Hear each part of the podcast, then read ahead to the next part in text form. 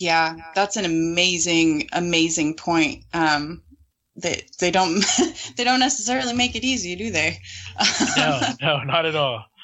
I would really like to see, to that end, um, more organizations kind of pulling together to come up with research funds or grants that we can be issuing for. I mean, even even like anecdotal science, just having those resources available and pulling together as a community to make sure that you know when there is some some studies that really do deserve funding and we're unable to access it anywhere else, maybe we can be supporting each other.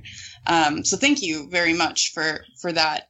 Yeah. Um, and and the last thing I wanted to ask you, you, as an editor, you really have an opportunity to kind of take very complex work and break it down in a way that's very digestible to the public. So, eh, is there any advice that you could give to someone who is trying to relay very complex scientific information